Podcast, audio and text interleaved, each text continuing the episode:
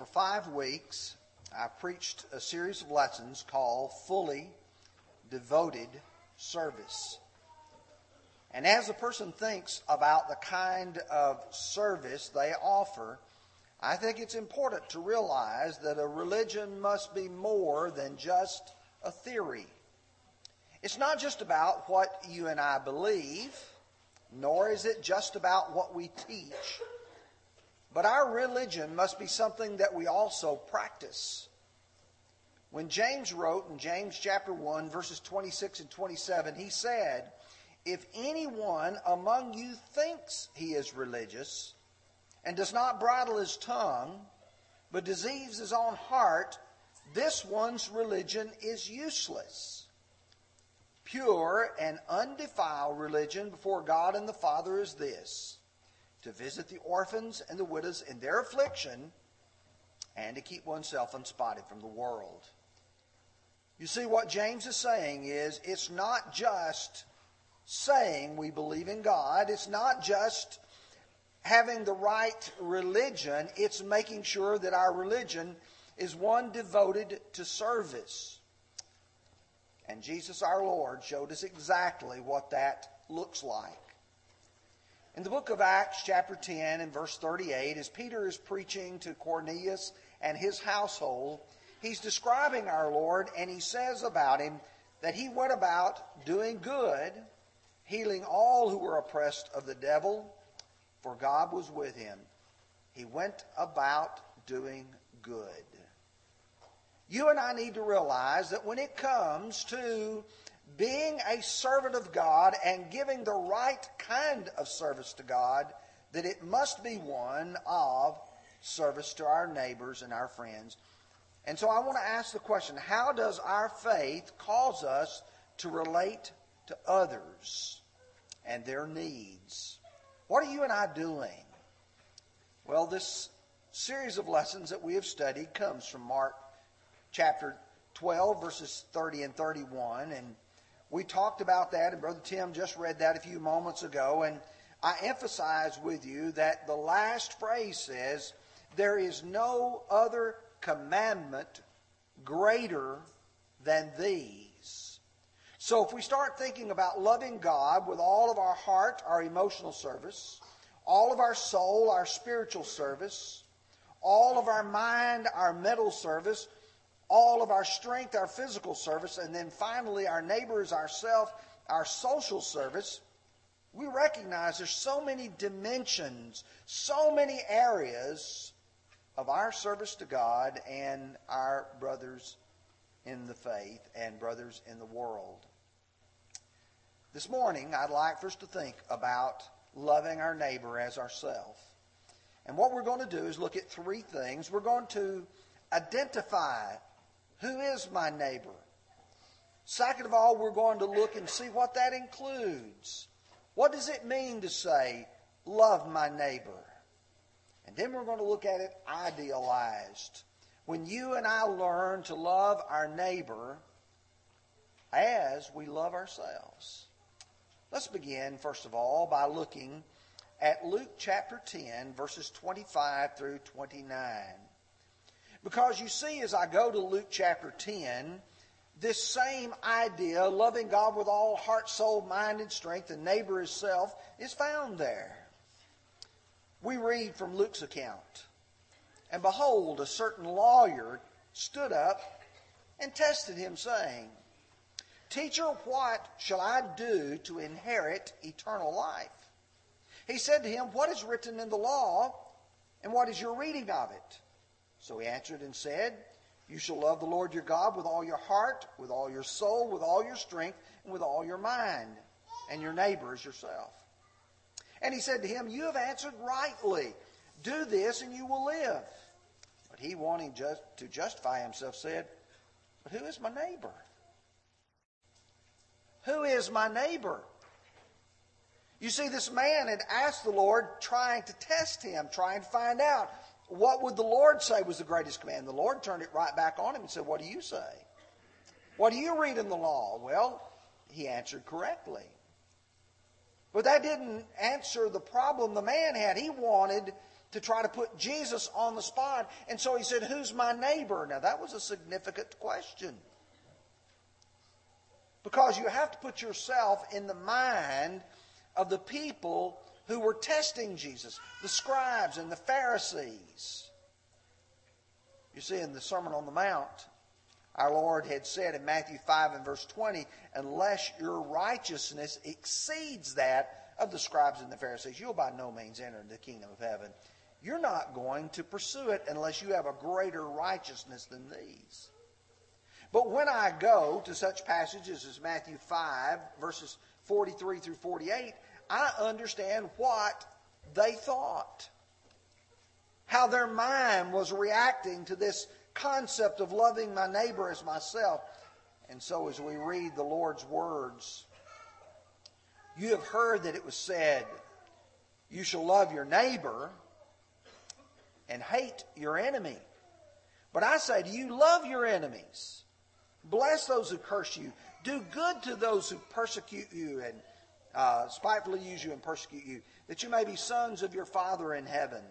For he makes the sun to rise on the evil and on the good, and sends the rain on the just and the unjust. Now listen carefully as we get to verse 46. For if you love those who love you, what reward do you have? Do not even the tax collectors do the same? And if you greet your brethren only, what do you do more than others? Do not even the tax collectors do so? Therefore, you shall be perfect as your Father in heaven is perfect. Now, as you begin to understand what they thought, in their mind was, you love your neighbor, but not everybody's my neighbor. In fact, in their minds, you love your neighbor because he is of a certain type of person. Everybody else is your enemy, and you hate them. If you look carefully at verses 46 and 47, you'll see in those their attitude toward who is my neighbor. Verse 46 You love those who love you. You treat me good, I'll treat you back good. You treat me bad, and I'll treat you bad back. Or look at verse 47. And if you greet your brethren only, those of your acquaintance, or those of your nationality, or those of your race. You see, in the Jewish mind, or at least the scribes and the Pharisees, their idea was when God said, Love your neighbor as yourself, that means love those people who treat you good. That means love your brethren according to the flesh. But if they're a Gentile, you hate them or someone's doing you bad, you can hate them back and all, but you see that question that that man came testing our Lord. Who is my neighbor? The Lord followed that up with a parable we know as the parable of the Good Samaritan. And what he was trying to do was to deal with the idea, the respect that you have for the priest, the respect that you would have for the Levite. Neither one of them did anything. But here comes along a Samaritan, the most reviled and hated of all the people on the earth to the Jewish man. And who was it that rendered help? The man that showed compassion. And so you and I need to realize who is included in this. Because, see, the Lord ties inseparably love for Him and love for one's neighbor. The Apostle John, who's often known as the Apostle of Love, wrote in 1 John 4, verse 20 If one, someone says, I love God, and hates his brother, he's a liar. For he who does not love his brother whom he has seen, how can he love God whom he has not seen? As you think about what John just wrote, how can I proclaim my love for God when I can't even love the man that I see in my midst and in my presence. In fact, I'd suggest to you that if you open your Bibles and you start reading, you will find out that every commandment that God has given, both Old Testament and New Testament, can be summarized under one of two headings. For instance, in Matthew 22, verses 37 through 40, Jesus said to him, You shall love the Lord your God with all your heart, with all your soul, with all your mind. This is the first and great commandment. And the second is like it. You shall love your neighbors yourself. On these two commandments hang all the law and the prophets. Oh, yes, that's looking back. That's looking back to the time of the Old Testament. Every law, you take those Ten Commandments, every one of them would either fall under loving God or loving one's neighbor. But you see, when you and I come to the New Testament and we start thinking about the new covenant and how you and I live, Romans 13, verse 9, Paul said, For the commandments, you should not commit adultery, you should not murder, you should not steal, you should not bear false witness, you should not covet. And if there's any other commandment, are all summed up in this saying, namely, you shall love your neighbors yourself. Love does no harm to a neighbor, therefore, love is a fulfillment of the law. That was written to the church at Rome. You see, today, everything we do, whether it is our singing, our prayers, is either a devotion toward God or it is a love for our fellow man. Well, I know that from that comes the question well, what does it mean to love my neighbor? What's included in that? If I'm going to do this properly, then I need to know what God would want me to do. Well, I'd like for you to turn with me to the Old Testament, to the book of Leviticus, to chapter 19. Now, I'm not going to be able to look at this whole chapter. I, I want you to turn there for your benefit because this whole chapter could be used and used profitably to try to understand what it means to love your neighbor. I'm just going to pick out some verses, verses 11 through 18, verses 33 and 34. And Moses, writing for God, said, You shall not steal, you shall not deal falsely, nor lie to one another. You shall not swear by my name falsely, nor shall you profane the name of your God. I am the Lord. You shall not cheat your neighbor, nor rob him. The wages of him who is hired shall not remain with you all night until the morning. You shall not curse the deaf, nor put a stumbling block before the blind. Nor you shall fear the Lord, fear your God. I am the Lord. You shall do no injustice in judgment. You shall not be partial to the poor, nor honor the person of the mighty. In righteousness you shall judge your neighbor. You start seeing a pattern develop. Do you remember as we read in Romans chapter 13, love does no harm to his neighbor? That's exactly what he's saying here. You don't lie to him. You don't steal from him. You don't cheat him in any way. That's not loving him keep going. Verse 16 You shall not go about as a talebearer among your people. Nor shall you take a stand against the life of your neighbor. I am the Lord. You shall not hate your brother in your heart. You shall surely rebuke your neighbor and not bear the sin because of him. You shall not take vengeance nor bear any grudge against the children of your people. But you shall love your neighbors yourself. I am the Lord. Oh, you see, I don't do things like rob, steal, but also don't talk about. I don't bear tales. But even further than that, he said, You don't bear a grudge in your heart. You don't hate your brother. Oh, I see now. When I love my neighbor means I don't mistreat him in any way. Whether things I say, whether the things I do, or whether the things I think. Oh, but see, I, I can see the, the Jewish man, hey, I do that. I'm a good man. Drop down to verse 33 and 34. And if a stranger dwells with you in your land, and you shall not mistreat him, the stranger who dwells among you shall be as one born among you. And you shall love him as yourself. For you were strangers in the land of Egypt. I am the Lord your God. Oh, you mean the person who's in our land I can't hate him, the foreigner, the someone who doesn't belong. No, you can't hate him. In fact, you treat him well. You love him like you love yourself. Oh, then. So the people who had interpreted the Lord's message as the Lord spoke in the Sermon on the Mount, Matthew 5 43 through 48, they had misunderstood God's teaching? Absolutely, they had. You know, sometimes we have this idea that we, when we love our neighbor as ourselves, that means somebody that lives next door to us. Or somebody who may be one of our acquaintances, one of our friends. No, it includes the foreigner. It includes everybody. That we're to love them as we love ourselves. What that also means is that we have to do service for them, to do good to them.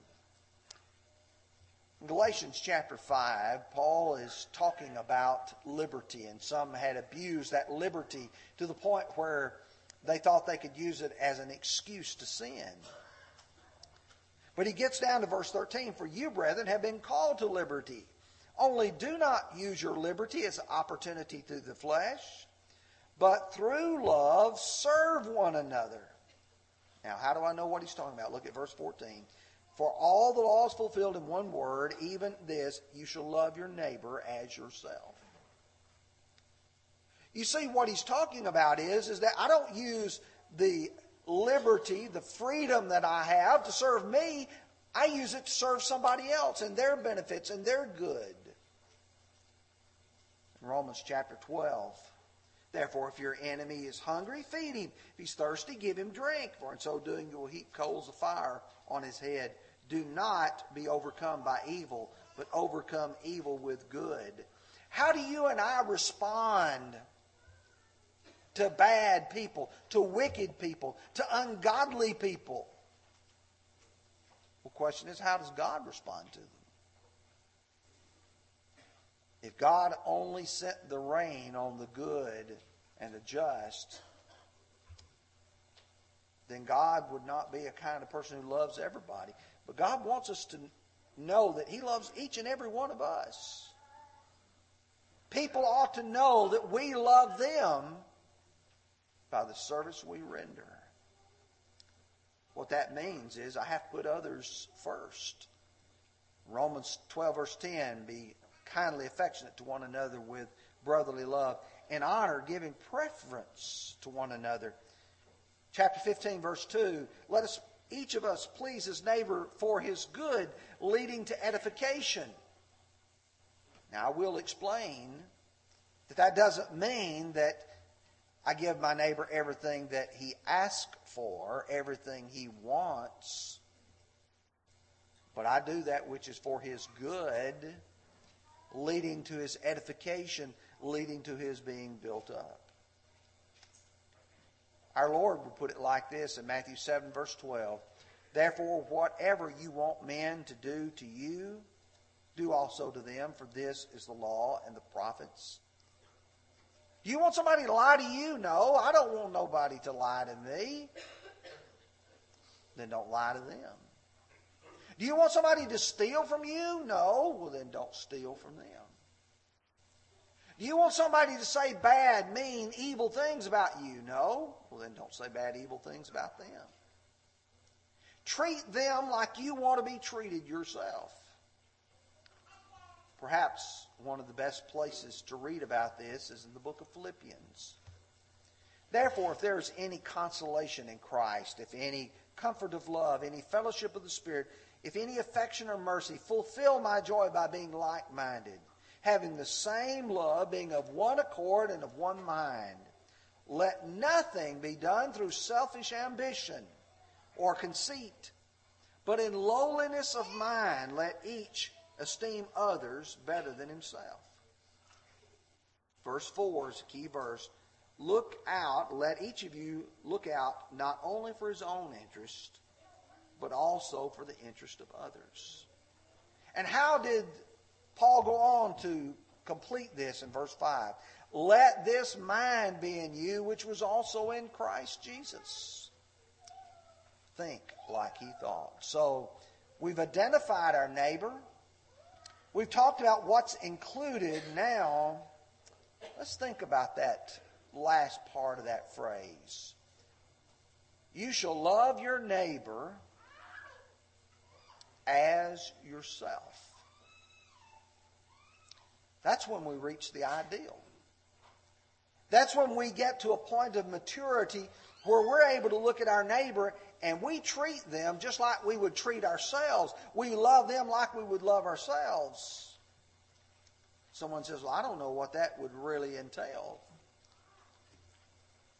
When you go to Ephesians 5, verses 22 through 34, Paul is comparing the church and Christ to the husband and the wife. And Paul is talking about a man ought to love his wife as he loves his own self.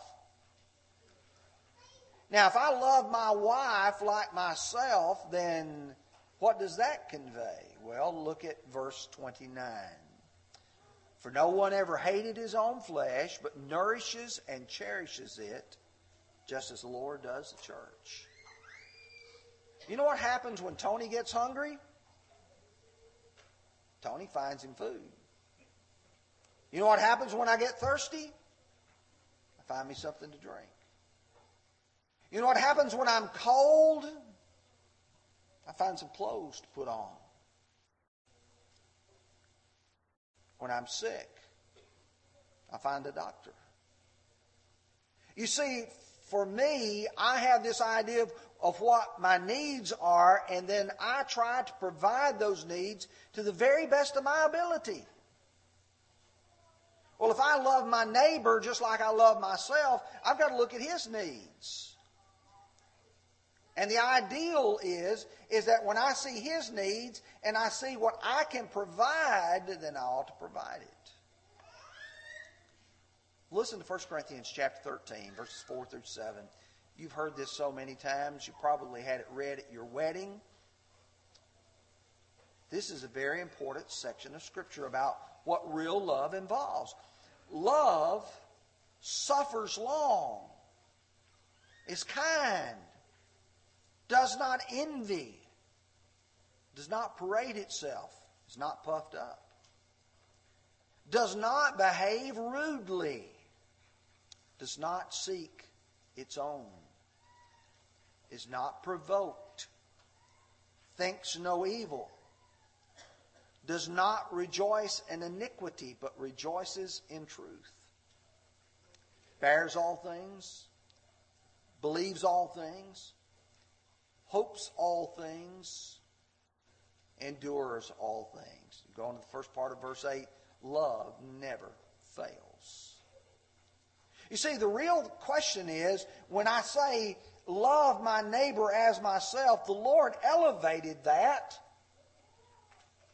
to an idealistic stage which says, I've got to start looking at other people and thinking about their needs and thinking about how they need to be provided for as much as I look at my own. Oh, that was such a hard lesson to teach, particularly even to the apostles. You remember James and John as they came upon that Samaritan village? The Samaritan village wouldn't receive the Lord, and their suggestion was, Lord, do you want us to call down fire out of heaven and consume them like Elijah did? And the Lord said, You do not know what manner of spirit you are of. For the Son of Man did not come to destroy man's life, but to save them. James and John, you've not got this understood.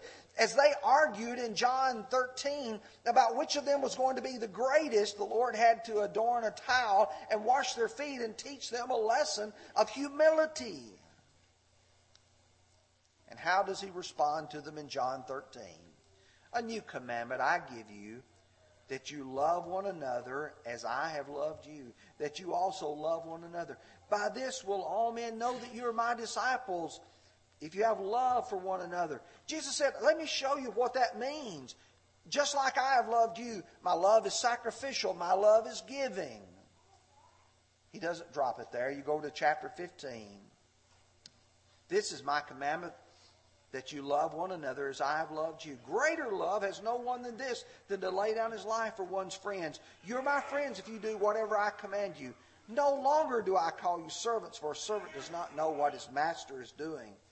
But I've called you friends, for all things that I have heard from my Father I've made known to you. You did not choose me, but I chose you and appointed you that you should go and bear fruit, and that your fruit should remain, and that whatever you ask the Father in my name, he may give you. These things I command you that you love one another. Why did the Lord begin that discussion with those disciples in John 13 in the upper room on that Thursday evening before he's going to be crucified on Friday morning? Why did he spend all that time talking about love? It's because these men hadn't fully grasped the meaning of it. When you and I start loving like this, it becomes ingrained in our character. It becomes a part of who we are and what we do. For instance, I want you to listen to Matthew chapter 25. I'm not going to take that whole section. It begins at verse 31, goes through verse 46. I just want to look at verses 34 through 40 for just a moment. Those who've been separated like a shepherd separates the sheep from the goats, he said, The king will say to those on his right hand, Come, you blessed of my father, inherit the kingdom prepared you, for you from the foundation of the world. For I was hungry, and you gave me food. I was thirsty and you gave me drink. I was a stranger and you took me in. I was naked and you clothed me. I was sick and you visited me. And I was in prison and you came to me. Then the righteous will answer him, saying, Lord, when did we see you hungry and feed you? Or thirsty and gave you drink? When did we see you a stranger and take you in, and naked and clothe you? You see, in their minds, Lord, we don't remember doing that. Here's how he goes on. Or when did we see you sick or in prison and come to you?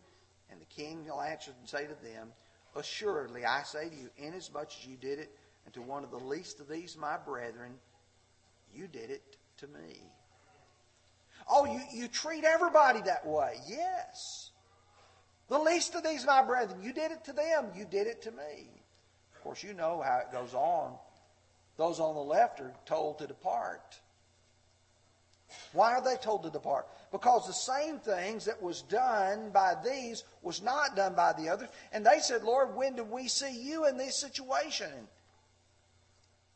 He said, When you didn't do it to the least of these, my brethren, you didn't do it to me. Loving God like we love ourselves and loving our neighbor like we love ourselves means that we do for them like we would do for ourselves. Five lessons that emphasize a love for God and for fellow man. God always comes first. That's the first and great commandment. But others come next. Now, let me, as I prepare to extend the invitation, talk about real love tells people the truth. You know, I could come up here and easily just preach all positive lessons and never try to point out the fact that many times we are failures in doing what God has told us to do. In Galatians chapter 4 and verse 16, Paul would write, Have I therefore become your enemy because I tell you the truth? Just like in Psalm 141, verse 5, let the righteous strike me. It will be kindness. Let him rebuke me, and it will be excellent oil. Let my, not my head refuse, for still my prayers against the deeds of the wicked. Folks, sometimes it's easy, particularly when we live in a world of anger and a world of hostility The political climate in our world today is there's so much hatred, so much vile, easy to get caught up in it. Easy for me. I don't know about you. But we've got to recognize that we're to love our neighbors just like we love ourselves. We've got to do good to them. And so I ask the question Are you loving God with all your being? If you are, here's what John writes, 1 John chapter 5, verses 2 and 3. By this we know that we love the children of God when we keep love God and keep his commandments. For this is the love of God that we keep his commandments, and his commandments are not burdensome. If you love God right now, and you're not a Christian, when we sing this invitation song, nobody's going to have to prod you. No one's going to have to push you. You're going to say, if I love God, I need to respond. I need to come and be baptized for the remission of my sins. There's no need to delay this any longer. It's time for me to express my love for God. I believe in Jesus Christ. I'll repent of my sins, and I'll be baptized for the remission of those sins.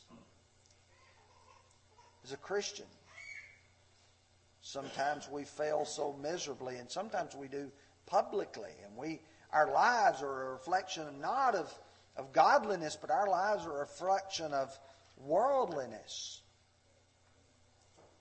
And occasionally it's important for us to stand up and say, I've, I've failed, and I'm sorry, and I want God to forgive me. If you need to respond to His invitation, would you come as we stand and sing?